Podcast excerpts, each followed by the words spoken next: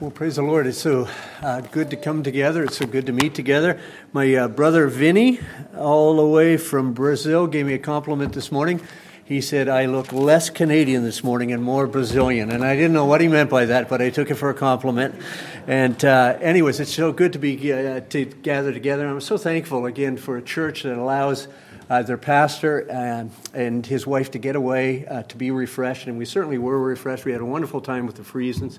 And, uh, but so glad to be home this morning. There's nothing like being in Sunday at Emmanuel Baptist Church, and so thankful again uh, for you all and meeting together. And so thankful for this text. You'll uh, recall, and I'm glad uh, Richard, when, when he read the scripture, backed up a little because we'll, we'll recall what happened in this chapter you know, a miracle in chapter number three again happened. This man who was born lame from birth, and you can imagine that. His, his legs would have been um, uh, all out of function, his bones would have been brittle, uh, there would have been no muscles, no tendons, no ligaments that happened to begin on them, and he wouldn't even know how to walk. He wouldn't even know the coordination that happened to begin right there. But Peter and John, as they came into the temple that morning to, uh, to uh, worship God, had no silver and gold, but they had something better. They had the power of Christ resting upon them. And uh, the, this causes men, again, to leap, to all of a sudden walk. You know, and you can imagine him rejoicing, dancing, shouting, you know, and it drew a crowd, didn't it? You know, as he clung on to both Peter and John at this time, it grew a crowd because everybody would have recognized this beggar daily at the temple begging, but all of a sudden he can walk. But as their attention was on him, it quickly focused to both Peter and John. They realized that these men were the focus. These men were the source. But Jesus, uh, uh, Peter knew that they were not the source. So he redirected the attention away from them onto where it needs to be, and, the, and that is the Lord Jesus crucified, yea, risen from the grave. And that they need to repent again of their sins and trust in Him if they want any entrance into God's, again, eternal kingdom. He preached the gospel to them. And as we come to chapter number four, we come to one of the favorite actors of our great enemy, uh, to somehow stamp out Christianity through the centuries. And that happens to be, again, persecution. We have the rise of persecution. And in a way, we shouldn't be surprised by this because we're told again over and over through the Word of God, even in the Old Testament, as they persecuted the prophets of the Old Testament, they've always persecuted the people of God. And Jesus Christ warned us over and over because we live in this Christ hating world that we will suffer persecution. We will suffer opposition for our faith in the Lord Jesus. In John chapter 16, verse number 5, he says, I said to these things to you that in me you may have peace. In the world you'll have what? Tribulation. But take heart, I have overcome the world. He also said in John 15, 19, he says, If you were of the world, the world would love you as its own. But because you are not of the world, there's a reason. But I have chosen you out of the world. Therefore, the world what? Hate you. There's a natural hatred that happens to be again of the world, of anything godly, of anything that speaks of our great God. Peter, who had just preached, wrote in 1 Peter chapter 4 and verse number 12, Beloved, do not be surprised at the fiery trials when it comes upon you, uh, upon you to test you, as though something strange were happening to you. And of course, in 2 Timothy chapter 3 and verse number 12, indeed, all who desire to live godly in Christ Jesus will be persecuted. You know, and that's a promise that happens to come from God. That's one of those dark promises many times we do not want to concentrate on, but it happens to be in the Word of God. And that opposition, that persecution is just not physical. It's just not imprisonment or beating or anything else or martyrdom. But it also comes in taunts, it also comes in words, it's also verbal in nature. In fact, Jesus even taught in the Beatitudes in Matthew 5, verses 11 and, uh, 11 and following Blessed are you when others revile you. Those are words, aren't they? And persecute and utter all kinds of evil. There are words, again, falsely on my account. Why should we be happy about this? We should rejoice and be glad, for your reward is great in heaven, for so they persecuted the prophets who were before you. And the reason why I bring all this up and read all these verses as we start out this morning, because I think we're all often surprised. We're surprised by opposition. We're surprised by the hatred that happens to be in the world. You know, and many times we just do not realize that we've been called to trials. And we complain so easily about the little idiosyncrasies that happen to begin of our, in our lives, let alone the opposition, but that opposition will come. If you desire to live godly in Christ Jesus, if you live as a bold witness of the Lord Jesus Christ, let me tell you, beyond a shadow of a doubt, you will suffer opposition. It could be from those who happen to be again at work. I mean, so often we can feel that tug in our hearts to want to fit in, to not want to be the odd person out. You know, and why, why do we want to do that? It's because we do not want to suffer the opposition. A lot of times it might come from family members. And we know, again, our family members do not, many of our family members do not love the Lord Jesus Christ. And because of that, again, many times we'll acquiesce here or there or wherever. And why? To keep some sort of modicum external peace. We will let down, again, our standards as far as believers in the Lord Jesus. We won't speak for him. You know, it could be neighbors, it could be, again, the government. You know, it's tough uh, truly living for a life of the Lord Jesus Christ. I read a little uh, thing on social media, you know, that basically says, said, uh, I hope all uh, homophobes really have a hard time this month. And the reason why is because this is uh, Gay Pride Month. And, and, and, and it is amazing, isn't it?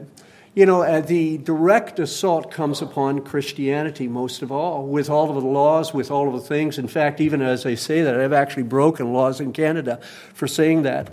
You know, and it's not that we should be anti gay at all. You know, we're not anti anyone. You know, and let me just say this about homophobia I am not a homophobe. You know, phobia means I'm, I'm afraid of something. You know, when, so when somebody commits the sin of homosexuality, it's just like somebody committing the sin of loving, I don't know, money and the things that happen to be of this world, if that happens to be their idolatry. The biggest need that they have is Jesus Christ. But here, here's my whole point. We will suffer. We'll suffer at the hands of the government. We'll have, suffer at the hand of family members. We'll suffer from the hand of those even what we work with. There will be opposition just because we're believers in the Lord Jesus. You know, but the other side of the coin here is we have to realize the most meaningful, the most joyous, the most, if I could even say, say it glibly this way, the most happy life that we could ever live, the most, most substantial life that we could ever live, the most uh, glorious life that we could ever live with so many blessings that happen to be in it is the Christian life. There's none like it. You know, so often we picture Christianity as just this big struggle. You know, we have all these difficulties until we get to the end. That happens to be right here. And there's no rejoicing, there's no celebration, but there is. You know, that's what Jesus Christ has come to give in our lives. Not just in a sweet by and by, oh, that will be glory. But there's so much glory, there's so much happiness, there's so much joy, there's so much to rejoice about in the here and now. Even Jesus said, said this These things I have spoken to you. Why have I spoken to, to you? That my joy may be in you, and that your joy, and listen to why, again, we have these words of the gospel, Christ's presence in our life, that, that your joy may be full. Other words, it may be right. Paul's benediction in Romans chapter 15, verse number 13 says, May the God of hope fill you. And listen to what he fills you with in the here and now, with all joy and peace and believing, so the power of the Holy Spirit may abound in hope. And we realize, again, if we're really spirit filled, in other words, we're so Christ saturated, so saturated with His Word, what's going to come through us is the attributes of the Spirit, isn't it? Other words, the fruit of the Spirit. And one aspect of the fruit of the Spirit is joy. You know, in Galatians chapter 5, it says, But the fruit of the Spirit, what's the fruit of the Spirit? It is love, joy, peace, patience, kindness, goodness, faithfulness. You know, and we realize that. You know, and even Peter wrote in 1 Peter chapter 1 and verse number 8, Though you have not seen him, you love him. Though you do not see him, uh, you believe in him, and listen what happens, and rejoice with joy that is inexpressible and full of glory. You know, aren't you happy to be a, aren't you glad? Aren't you excited to be a believer in the Lord Jesus Christ this morning? You know, this is not a humdrum life. This is the most substantial, the most glorious, the most meaningful life that we could ever live in the Lord Jesus Christ. You know, and it is, again, a very great paradox, isn't it? You know, and, and, and uh, we talked about that paradox a bit, is that we have suffering, that we have persecution, that we have hardship that happens to be again over here. But we have this, again, inexpressible joy that comes out in our life. And the reason why we have this inexpressible joy, and I want you to get this, is because it's not, it's, it, it's, it's not about our circumstances. It's not about what we are going on. It's not based upon, boy, do I ever have an easy life. It's not about that. It's about the one that we're connected to. It's about Jesus Christ. It's about Him in our lives, the great hope that we have in Christ. You know, and don't you want to grow in that joy? Don't you want to grow in knowing Christ and loving Him? Because let me tell you, that's a dangerous, dangerous question. And you know why it's so dangerous? Because the more that we love Christ and rejoice in Him, the bigger He becomes in our estimation, the more that we will be opposed, the more that we will suffer. You know, and that's the paradox of the Christian life, isn't it? The more that I truly desire, the more that I truly love Christ, the more that I am committed, the more that I find my satisfaction, my joy in Him and knowing Him, is the more that I suffer in my life.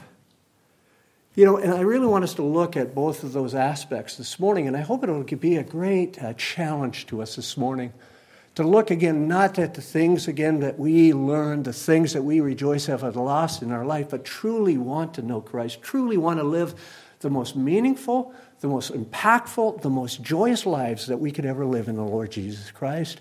That's what I want for you. That's what I want for myself. You know, lives that will matter for all of eternity because Jesus is my all. He is my joy. So, first of all, I want us to look at the opposition that we see here in the beginning of chapter number four, in the opening three verses. And it says, And as they were speaking to the people, the priests and the captain of the, of the temple and the Sadducees came upon them, greatly annoyed because they were teaching the people and proclaiming in Jesus the resurrection from the dead. And they arrested them and put them in custody until the next day. For, here's the time element, it was already evening. And let me just say this that uh, I, I, am absolutely amazed at our modern day, and, would, and I guess I wouldn't be. I wouldn't be off base saying this, our North American Christianity, because it doesn't exist in a lot of other places that happen to begin in the world. Uh, but we complain so much about our lives, about our uh, suffering, about uh, the difficulties that happen to begin in our life. And it's almost like we've never picked up the Word of God. You know, when you pick up the Word of God, when you look at the historical narratives, every one of the historical narratives, you go page after page after page, and none of the people of God ever, ever had an easy life. You know, and one of the reasons why they suffer is because, and we, we and we, we know this, but I wonder if we truly know this, that we live in a fallen world. Isn't it true? You know, you know, this world is under a curse. This world is terribly broken. And because it's terribly broken, we will suffer. We will go through things of just living in this world that happens to be around that we never thought we'd go through. You know, we'll go through diseases, cancers, dementias, all sorts of di- different things that we never thought that we would ever go through. And why? Because it's broken. Our cars break down. Things happen. The roof starts caving in. Whatever happens. You know, we realize that we live in this broken world. And we realize, again, one of the other ways that we suffer is that everyone that I will ever meet on planet Earth is a sinner. Have you ever thought about that? Everyone. And the ones that love, I love the most, have the greatest potential of causing the greatest pain that happened to begin in my life. You know, but we suffer. And, and, and in a way, we're all victims. You know, people sin against us, but at the same time, we're also victimizers because we're sinners. And because we're sinners, we cause, again, other people to suffer. And many times we even suffer our own suffering in the way we handle those things. But we also realize, and this is the kicker, this is the thing that you have to see in the text. There's a peculiar way that we suffer as believers in the Lord Jesus Christ that other people in the world do not suffer. And as we suffer because of the one we're connected to, the one we're related to, and that happens to be, again, Jesus Christ. We're related to Him. And again, we can suffer in many different ways, from many different avenues, from many different people that happen to begin in our life. But make no mistake, and I want you to hear this really clearly. If you're serious about your Christianity, if you're really serious about being a witness and living for Him and making much of Him and having an impact that happens to begin in this world, let me, let me make no mistake about it. You will suffer opposition for your faith in Jesus Christ. You can't, you can't but not suffer opposition because we live in this Christ hating world. How can we not suffer opposition for our faith in Jesus Christ? And this is what you see in the text.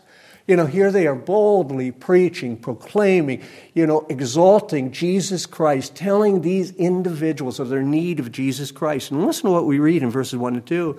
And as they were speaking to the people, right, as they were preaching this message of good news, the priests and the captain of the temple and Sadducees came upon them, greatly annoyed because they were teaching the people and proclaiming in Jesus the resurrection from the dead. You know, and as I said before, as you look at chapter number three, I, we, we read through chapter number three and we read it you know, so quickly that we don't realize that that's just a summary. You know, they came there in the morning to praise God, to worship God, right? And this man is sitting there. And now it is evening. This has gone on all day. And it's not that, uh, in, P- in Peter's preaching right here is, is a summary preaching. And probably after the preaching, they, they, they heard questions from various different individuals, you know, in telling them, again, the nature of the kingdom to come, you know, the cost of sin, the need of Jesus Christ to suffer all of these things and rise from the grave, and absolute need of trusting Jesus as the great Messiah, as the great Savior, as the great Redeemer. And they would have preached you know, time and time and time again, the whole day long, witnessing to these various different individuals. You can imagine, you know, there's a huge crowd, as we'll see again a little later in the text, that happen to be again gathered there. You know, and all of a sudden there's opposition. There's opposition that comes from three main uh, uh, people that are named here, and one happens to be again the priests. And the priests again would have been there in the evening, and it would have been their duty to give a teaching in the evening you know, to preach a sermon. And you can imagine how annoyed they were when they stood up in the place to preach, and there was a few speckled people that happened to be again uh, there, and there's this whole uh, crowd that happens to be again over here that are all excited about this man, the Lord Jesus Christ. You can imagine how perturbed they were from this. This is their right. This is their time. This is their moment to preach this message, not these other people that happen to be again there. You know, and we also find the captain of the guard. And the captain of the guard was basically this he, he was the head of the, what we'd call the temple police. And they were basically instructed to keep order, to keep peace in the confines of the temple. Now, that we realize that Rome is reigning and ruling, but Rome let uh, the Jews regulate the events that happened to go on in the temple. And the reason why is because there was, they weren't allowed any uh, Gentiles, any non Jews, inside the precinct of the temple itself. But this was a very powerful individual. When you look at him, you have the high priest here, but the next in line after the high priest was none other than the captain of the temple, the captain of the guards of the temple, and this was this man. You know, and then we're introduced to somebody or to a group that happen to be all the way, uh, that we see them all the way through the book of Acts as the biggest, uh, we would say, Jewish perpetrators of defiance against the gospel message, and that happens to be the Sadducees. When you look at the religious orders that happen to exist in Israel, there was four of them. There was Sadducees, and we're fairly familiar with them. The Pharisees, which we're really familiar with, and then there happens to be the Essenes, and then the Zealots. And there was those four different orders. And the Sadducees, by far, were the most powerful group that happened to be there. And the reason why is because they were wealthy. They were wealthy landowners.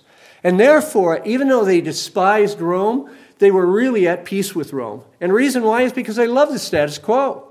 And why? Because they had lots of money, they had lots of influence, they had lots of power, they had lots of material assets that happened at the beginning of their life. So they were always fearful of any religious uh, zealousness that went on.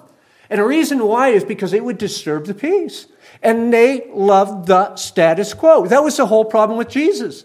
The whole problem with Jesus being Messiah is that they didn't want a Messiah. They loved the way things were.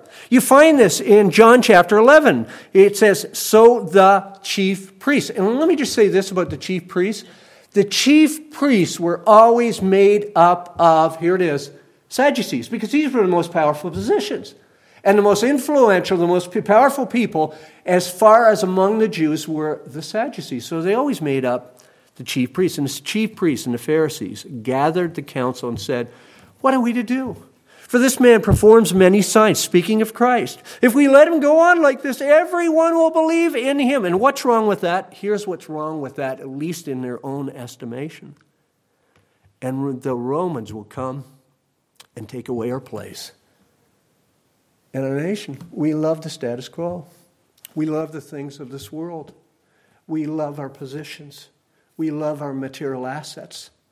We love the life in the here and now. So think of it. If you love life in the here and now, and Jesus says there's a great kingdom coming, and you need to believe on me, and you love the life in the here and now, what are you going to do with Jesus? And we find that because right after that passage in verses 49 and 50, it says this But one of them, Caiaphas, again a Sadducee. You know, the, the, the, they owned the right of, uh, they had the most money, and the high priest always went to the highest bidder, so they were always Sadducees. And it says, one of them, Caiaphas, who was high priest that year, said to them, You know nothing at all, nor do you understand that it is better for you that one man should die for the people than the whole nation should perish. You know, and that's why they wanted to execute Jesus Christ is why? Because they love this present world.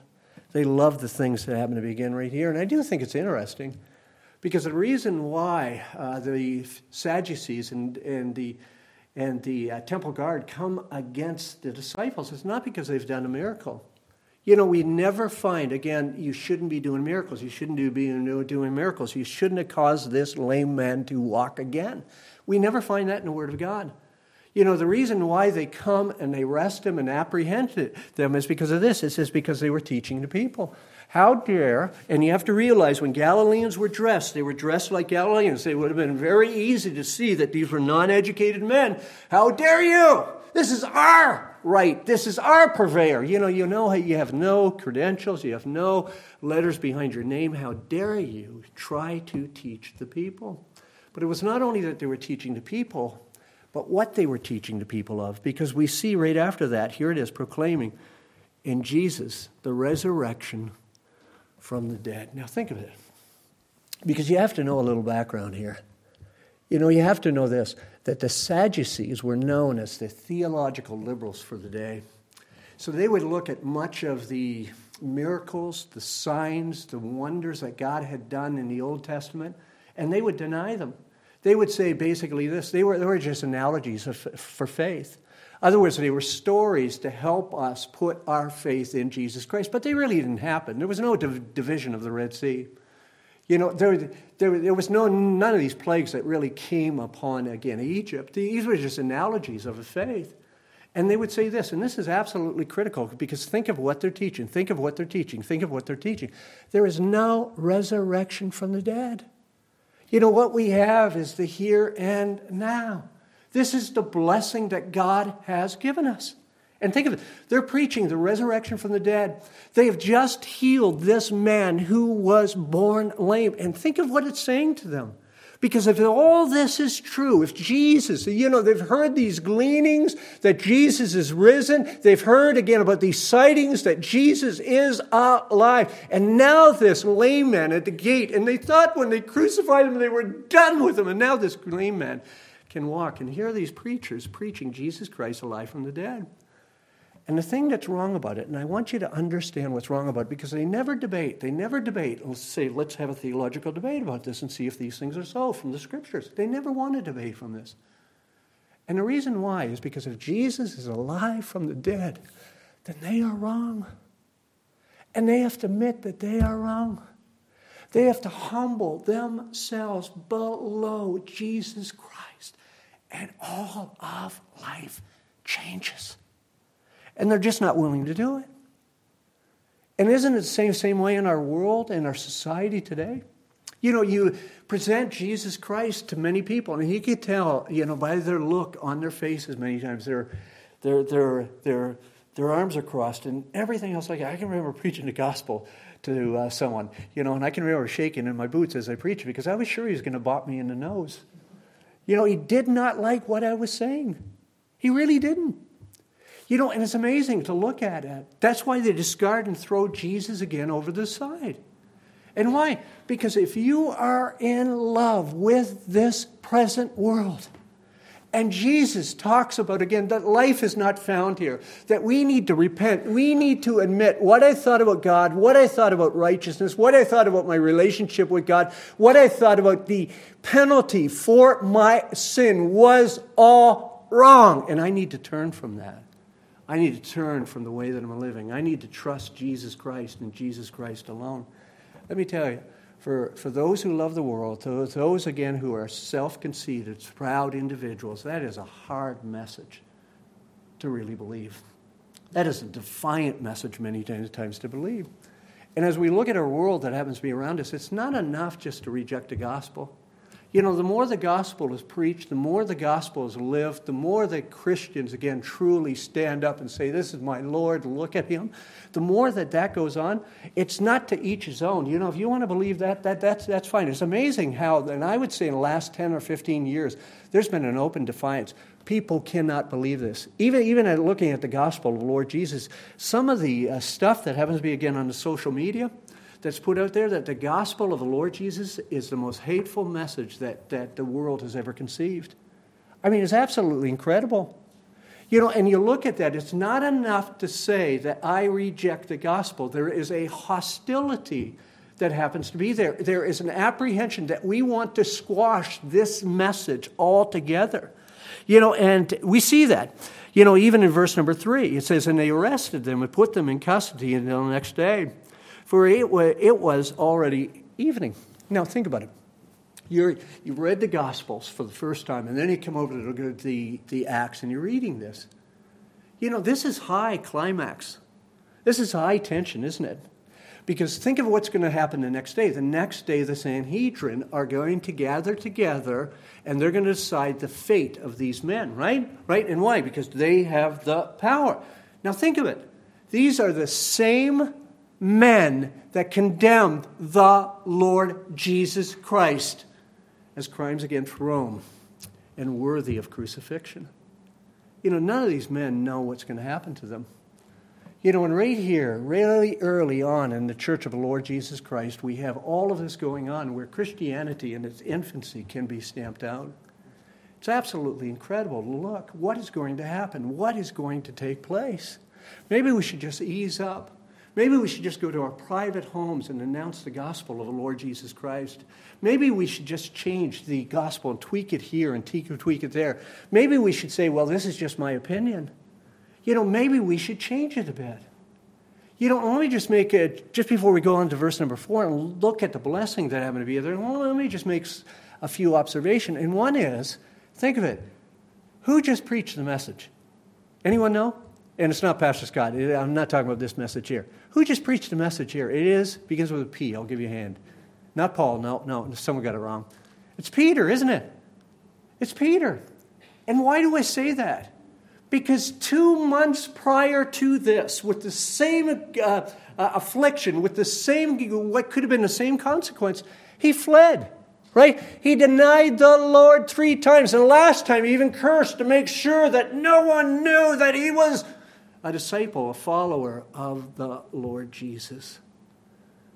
You know, and here he is, willing beyond a shadow of a doubt, because he knows these are the same men that executed my Lord. Here he is willing, willing to be persecuted, willing to even suffer and die for the gospel of Jesus Christ.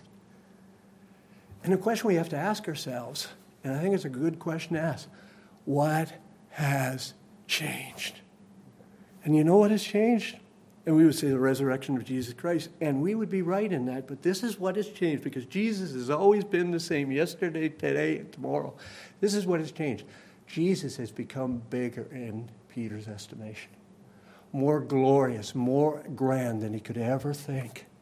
You know, and so much so that his confidence is in him. His joy is in Jesus Christ, and it cannot be contained. You know what? You know what? You can kill me, but guess what? If you kill me, I'm going to be absent from the body, but I'm going to be present with the Lord.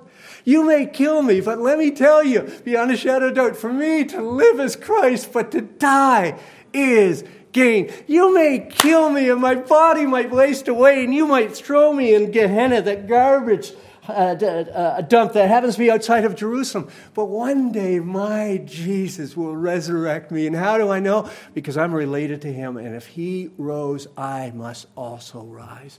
My confidence is in him. And the thing about Peter, the thing, the reason why he's able to announce, he's able to live for the Lord Jesus Christ, the reason why he's able to do this is because Jesus Christ has grown in his estimation. He's so much bigger, he's so much grander. And let me tell you, let me just say this to our young people.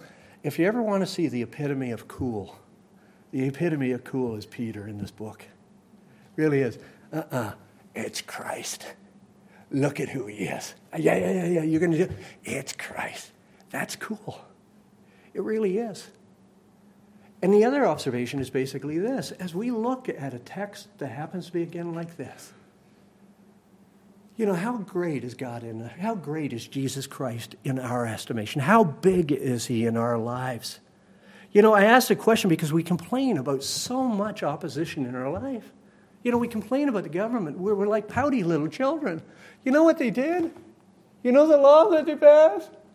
You know, instead of living for Jesus Christ, we complain about the uh, little, little things that we have to go through in life. And think of it, folks, and we know this, but we need to put it in front of our lives. There's many of our brothers and sisters around the world that are being persecuted and will be martyred for the faith of the Lord Jesus Christ, even today. Because why? For me to live is Christ. But guess what? Guess what? This life is only transitory, and to die is gain. You know, and I wonder how much of our life, our growing love of Lord Jesus Christ, that growing desire to make Christ, right? Whatever controls our heart, whatever fills our soul, whatever captivates our mind, we'll find a way of expression. And when we express Jesus Christ to a Christ hating world, let me tell you beyond a shadow of doubt, and we'll look at this in a, in a moment, there is great blessing in it, but there's also great opposition. And I wonder as we look at our lives, how much opposition have we faced? How much have we gone through because we have been that vocal, that exuberant witness, that joyful witness of Jesus Christ and who he is and what he has done and the salvation he has promised us in this life? You know, that's the challenge, isn't it? You know, and it's such a challenge looking at this text. But I also want us to see the blessing. And you see the blessing in verse number four, because listen to verse number four. And they arrested them and put them in custody. To, oh, that's verse number three. Verse number four. But many of those who heard the word believed, and the number of men came to about 5,000. That's the amazing thing, isn't it? You know, the amazing thing is if you're a believer in the Lord Jesus Christ, you know this about your life. There, there is joy in salvation. You know, it's not humdrum singing about, you know, he will hold me fast. You know, I, I look down and I see you singing that song. I see the beautiful accompaniment that happened to be there, but I see you holding your song, yeah, singing those songs. And some of you, again, are swaying. Some of you are looking upwards. Some of you have your eyes closed, but you are in worship. You don't have to be forced to sing this hymn of great assurance in this Lord Jesus Christ. And why? Because He's done this work in our life. He's given us new life, so much so that there is a trust in this great Christ. He really is the pearl of, of uh, great price, isn't it? We run towards Jesus, and when you look at the Christ hating world, they're going in the opposite direction. But let me just say this it gets even better because not only does God flood our hope, not only does Jesus Christ flood our, our hearts with hope and with rejoicing, let me tell you beyond a shadow of doubt, He uses our efforts to glorify, to magnify, to make much of Him. He uses our passions to be a witness of the Lord Jesus Christ. And let me just say, say, this that the outcome of that passion, the outcome of that work that's done in the here and now, is never transitory. It's never, again, just here and now, but it's absolutely eternal in nature. And you see this in verse number four, because listen to what it says But many of those who had heard the word believed, and the number of men came to about 5,000. Now, there's a few things I want us to see here, and one of them happens to be the number. Uh, Tim and I talked a lot about, uh, a uh, little bit about this number. What's 5,000? You know, and uh, some expositors absolutely believe that this happens to be a total other words, when you take the day of Pentecost, 3,000 people came to a saving knowledge of the Lord Jesus. There were some added, added on day by day, such as should be saved. So the number's higher than 3,000. And then there was a whole bunch that were saved through the preaching of, of Peter and John this day, so much so that the number adds to 5,000. You know, and that's one way of looking at it. You know, another way, again, of looking at it, and I believe this is the right way, that this is how many people were gathered in the temple that day that came to a saving knowledge of the Lord Jesus. Now, how many were gathered? I really don't know, because some of them, no doubt, rejected the gospel of the Lord Jesus. You know, and uh, Tim, Tim was asking me why, why we don't see numbers like that. And the only answer that I, I have is God chose to move during that time. But can you imagine from the crucifixion of the Lord Jesus, and then he rises three days later, and all of a sudden you have this time period of two months that follow right here until the preaching of Peter and John that happened to be again over here. And you realize that you mocked and scorned the one who had risen you realize beyond a shadow of a doubt that you are guilty before God. And can you imagine living day after day after day after day after day after day after day with that guilt and not knowing the answer? And here all of a sudden is this miracle. Here all of a sudden is this sign. We know that this is connected to Jesus. And then you hear the preaching repent and trust in Him. He has done it all. You know, and all of a sudden there's this flood of good news. And I believe the number is 5,000. Now, let me just say this about numbers you have 3,000, you have 5,000. And what's the next number that we hear in the book of Acts? You got it right. There's not another one. And one of the reasons why I think is not because, you know, God doesn't want to tabulate or the church doesn't want to tabulate. I just think the number became uh, more than the church could really tabulate you know, there was people coming, people coming, people coming. Remember, the gospel goes out from Jerusalem, it goes out to Judea, it goes out to Samaria, it goes to the other part, most parts of the world. And it was just growing too fast, too numerous for them to really keep track of how many people were coming to a saving knowledge of the Lord Jesus Christ. You know, and so we see that number that happened to begin right there. Another thing that I want us to really recognize and I hope this will be an encouragement to everyone who happens to be a witness of Jesus Christ, everyone who teaches in Sunday school, everyone, again, who uh, might t- uh, do a lesson. All you, again, mothers and fathers who train your kids at home and have devotions with them. You know, all those, again, who have a Bible study, maybe with a, a friend, and want to bring them to saving knowledge of the Lord Jesus Christ. And it's this God never wastes your effort. Let me just say that because I think a lot of times that we go and we pour our lives and we see so little fruit and we just don't think anything's being done. Let me say it again God never wastes your effort. You know, some, again, when we preach forth the Lord Jesus Christ, it hardens, again, a certain disposition in other people. But let me say, beyond a shadow of a doubt, it really has an efficacious work in the heart of some. And it's absolutely beautiful. One, one, one of the things I love about the creation that happens to be around us is a creation that happens to be around us. The way that the Word of God uses creation that happens to be around us is one il- illustration after another of God's redemptive mercies, of how God moves, of who He is. Right? We have the sun. We, we, we realize that Jesus Christ is the light of the world. And we have all of these metaphors that happen to begin around us. Well, listen to this metaphor. This is taken from Isaiah chapter 55. And the rain and the snow are the word of God going forth. Just follow it through. Look at what it says. For as the rain and the snow come down from heaven and do not return, but, they're, but, the, but water the earth. That's what they're, they're meant to do, water the earth. But look at what happens making it bring forth sprout, giving seed to the sower and bread to the eater right? And we realize we see that in creation. But then he says, so, and he's going to give the spiritual application. Every time you see the rain, every time you see the snow, be reminded of this. He says, So shall my word uh, be that goes forth from my mouth. It shall not return to me. What's next word? Empty. But it shall accomplish that which I purpose and shall succeed in the thing for which I sent it. And Paul and P- Peter has just talk, talked about a refreshment, and we can feel that many times, can't we? You know, we come to service, we learn more about God, we learn more about our redemption, we learn more about our security in Christ, we learn more about the great hope that we have, and we walk away, And it's just like, again, we've been in an oasis. We walk away so encouraged.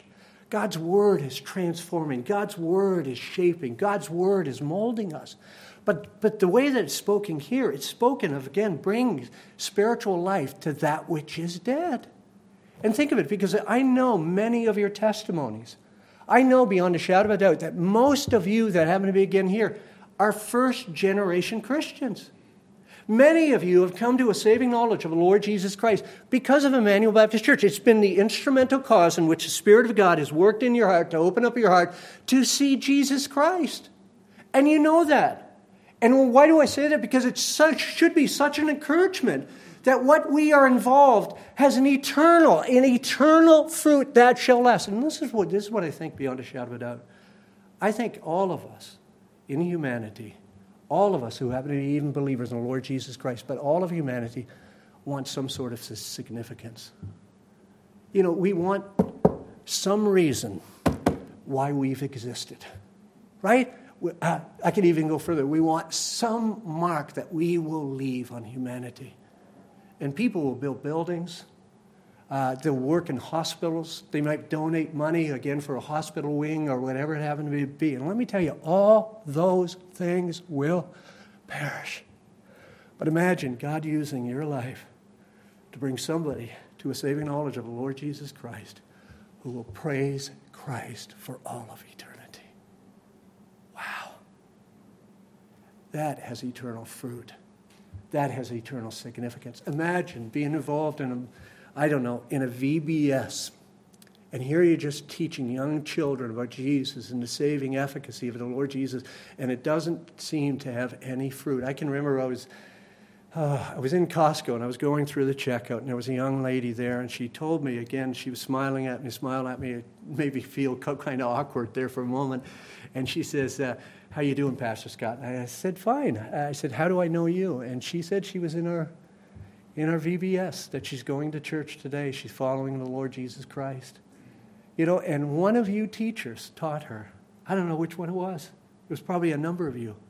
You know, one of you, again, saw that little girl that went out, and you, and you probably thought you would never meet her again. And she's going to bring up sons and daughters in the faith.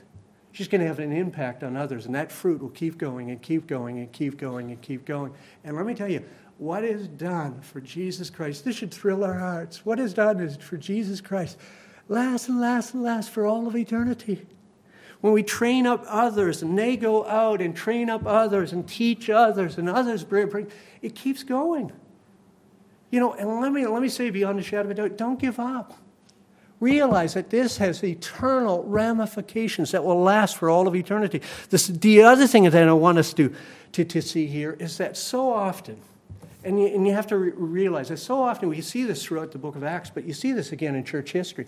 So often God uses the persecution of God's people, right? What man means for evil, he wants to stamp it out for once. What God uses it for good and expansion of his kingdom. I mean, it's amazing. When I look at the opposition that I face as a believer and even as a pastor of the Lord Jesus Christ, some of the most profitable, some of the most fruitful times in my ministry. I'm not talking just in my heart growing in the Lord Jesus Christ, it was that. But in my external ministry, ministering to other people, have been in times of opposition.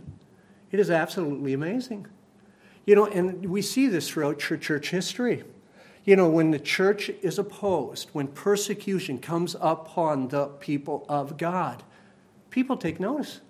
Right? The Spirit of God uses it. And why does He? How does He use it? He uses it because when people are opposed, I'm living for this world, I'm living for this comfort, I'm living for these things, I'm living for this experience, I'm living for this relationship that I'm going to be over here, and it's all transitory. And you're willing to give it up.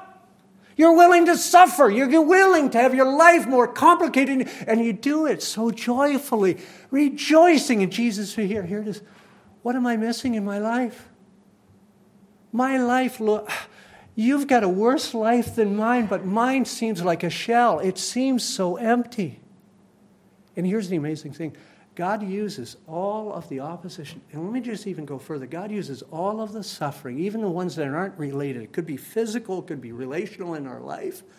God uses all of that as a bullhorn to announce, now, not here. This is my hope. And this is far better And if Christ took me home today, let me tell you, it would be great gain in my life. Don't, don't mourn for me. Rejoice. You know why? For me to live is Christ, but to God, die is absolutely gain. Do you believe that? You believe, oh, just, just want a little more of this life. You know, come, Lord Jesus, but don't come quickly. Right? right? He uses these things that happen to begin in our life as a bullhorn. So we see in this passage that the disciples took the commission seriously and enthusiastically. I can imagine big smiles on their face as they say, Yeah, but he's risen and he's given us this great hope. But let me tell you, beyond the shadow of a doubt, don't you want that life? Don't you want that joy of Jesus Christ? Jesus being bigger than anything that happens to be in your life. You know, it's all here in the Word of God. You know, the Word of God is given to us to impress upon us the glories of Jesus Christ and the glories of His calling in our life, even in here and now. But I'll warn you, I'll warn you beyond a shadow of a doubt that what the disciples recognized there are many tribulations before we ever enter the kingdom. And the more serious we are about our faith, the more trials and troubles and opposition we will face. But let me tell you, the more blessings. Right? Peter and John could have stayed there, could have hid.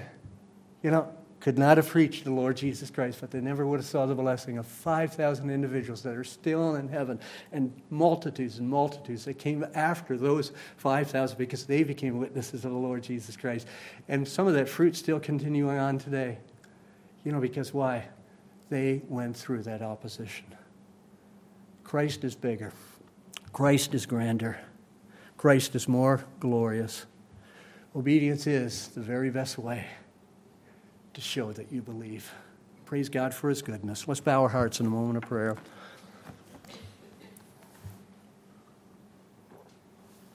Father, what an amazing text. What an amazing gospel. What an amazing Lord. And God, as I rambled on today, please forgive me. But Lord, these truths are so great, are so grand. Lord, I thank you that you've chosen and you never waste the trials of our life.